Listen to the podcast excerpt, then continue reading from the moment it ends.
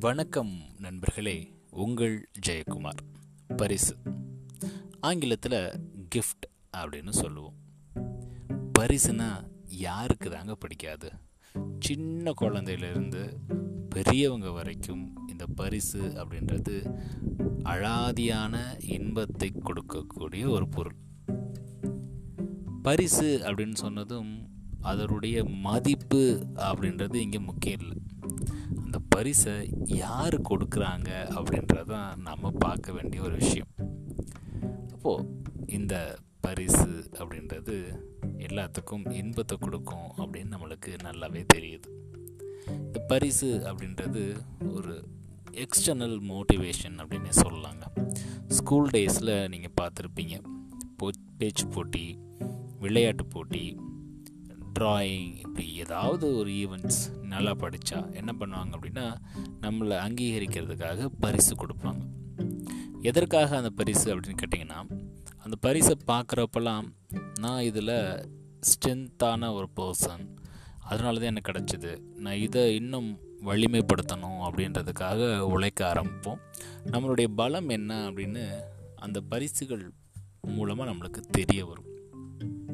அதற்காக தான் நிறைய இடங்களில் பரிசுகள் கொடுக்குறாங்க.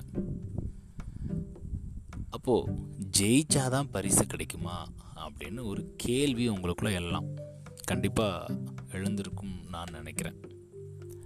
இல்லைங்க அப்படிலாம் இல்லை. இந்த உலகத்தில் எல்லாத்துக்கும் ஒரு பரிசு நிச்சயம் இருக்குது ஒரு சிலருக்கு அது நிறையா இருக்குது ஒரு சிலருக்கு அது கொஞ்சம் குறைவாக இருக்குது அப்படி என்ன பரிசு? Yesterday is a history. Tomorrow is a mystery. Today is gift. That's why we called present. ஆமாங்க நேற்றைய தினம் வரலாறு நாளைய தினம் என்ன நடக்கும்னு தெரியாது இன்றைய தினம் அப்படின்றது கிஃப்ட்டு அப்படின்னும் அதனால தான் அதை ப்ரெசண்ட் அதாவது நிகழ்காலம் அப்படின்னு சொல்கிறோம் அப்படின்னு ஒரு ஆங்கிலத்தில் ரொம்ப அழகாக இந்த கூற்றை சொல்வதுண்டு. டெய்லி நம்மளுடைய ரொட்டீனில் இன்றைய தினம் நம்ம எப்படி பயன்படுத்துகிறோமோ அதை பொறுத்து தான் நாளைய தினம் அமையுது. இப்போது நம்மளுக்கு கிடைக்கக்கூடிய ஒவ்வொரு நொடியும் அந்த நாளுக்கான கிஃப்ட்டு தான்.